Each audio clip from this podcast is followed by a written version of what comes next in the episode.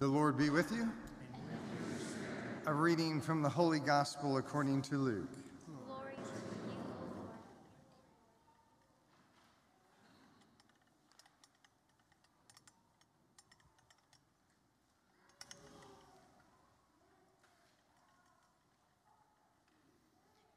Jesus said to the Pharisees, There was a rich man dressed in purple garments and fine linen and dined sumptuously each day. And laying at the door was a poor man named Lazarus, covered with sores, who would gladly have eaten his fill of the scraps that fell from the rich man's table. Dogs even used to come and lick his sores. When the poor man died, he was carried away by the angels to the bosom of Abraham.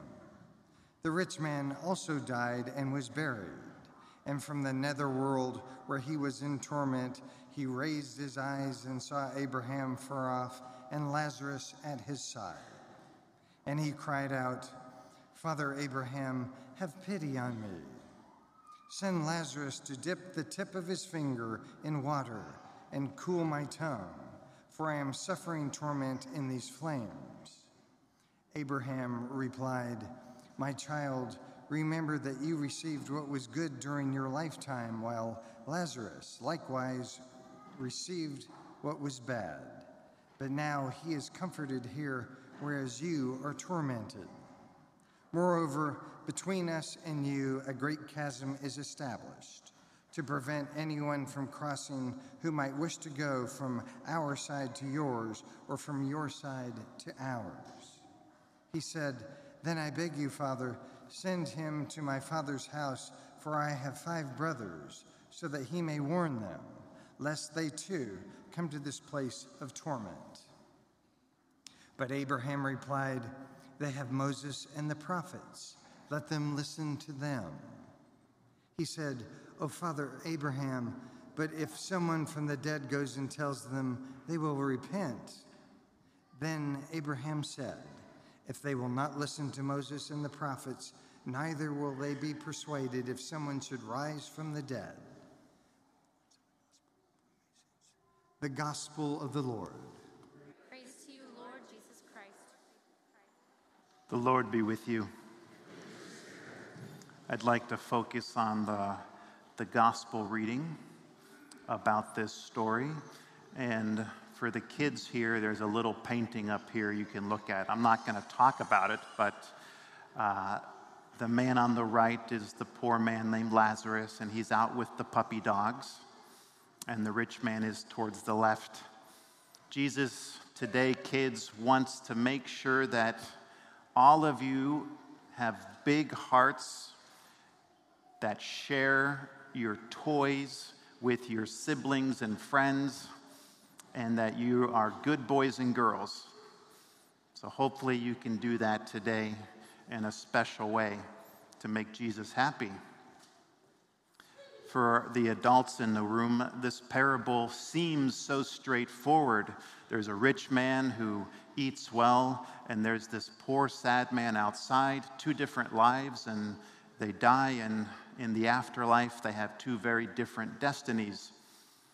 It seems like there's not a whole lot more to it, but if you were to go back in time and listen to this on the lips of Jesus as a Jewish person, it would have really got you worried.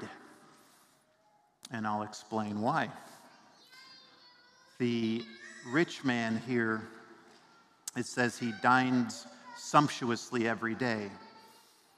And the translation, uh, which you lose a little bit of it, it's, it's basically he's holding a banquet for himself every day. That's a lot of food for himself. If you ever go to a banquet or a wedding feast, there's always lots of extra food. And what do you do with the leftovers? You, you immediately share them. This man had a, a, poor man outside his gate lying there, and it seems his whole life he never once gave him anything. This rich man that was very selfish. Now, for a listener at the time of Jesus, they would have understood the poor man differently than we do, because we think of a person with open sores who's lying in the dirt and you just want to help them or at least get some way to take care of them and you have compassion on them. But for a Jewish person, someone who had open sores was ritually impure. You weren't allowed in the temple if you had open sores. And sorry for the dog lovers here, but in the time of Jesus, dogs licking you probably wasn't considered a good thing either.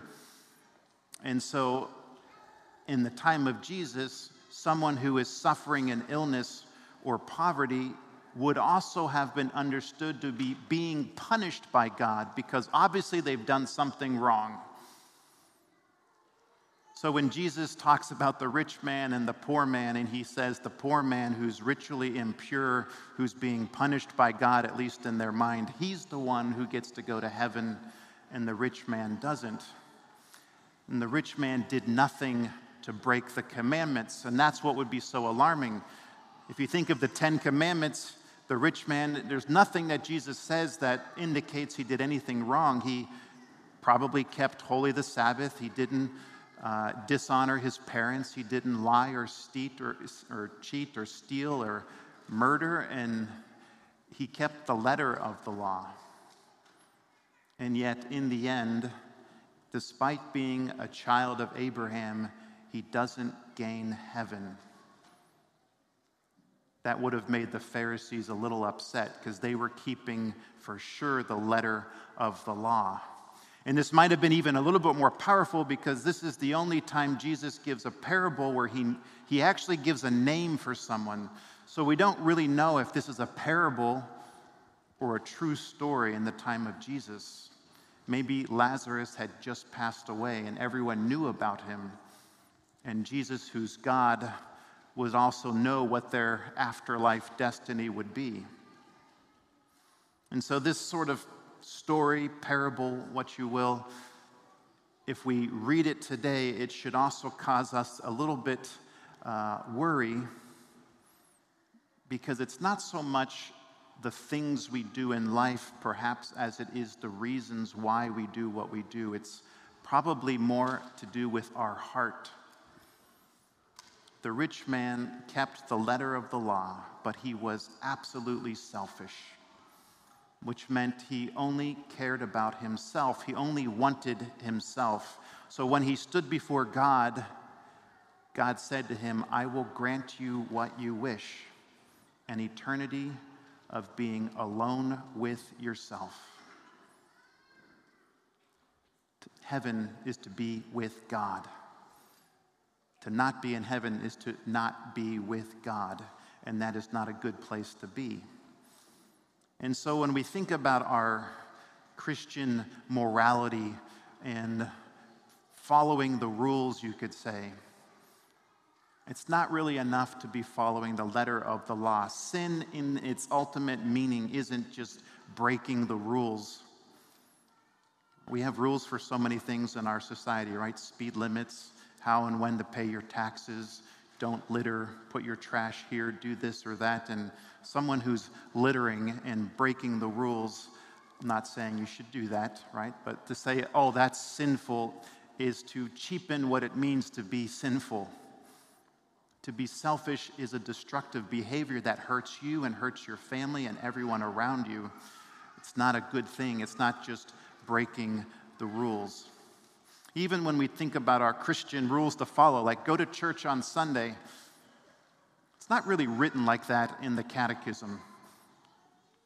Enter into a building on Sunday. No, it's worship God on Sunday. Not might not be just enough to, to show up, and I'm not, you know, saying that about anything or anyone specifically, but God is always seeing the heart. So let us perhaps today ask our Lord for the grace to be able to understand where our heart is. How does God see my heart? That's a tough question, perhaps, to ask. Kids today, your little toys that you have, even some of you probably have them in the pews with you. Jesus is asking you to be a good Christian boy or girl, to love with a big heart. I hope you can do that today, and that would make Jesus really happy. And for the rest of us here, let us make sure that we have Christian hearts that always are seeking the good, the true, and the beautiful. That's what's going to change our very selfish world. In the name of the Father, and of the Son, and of the Holy Spirit, amen.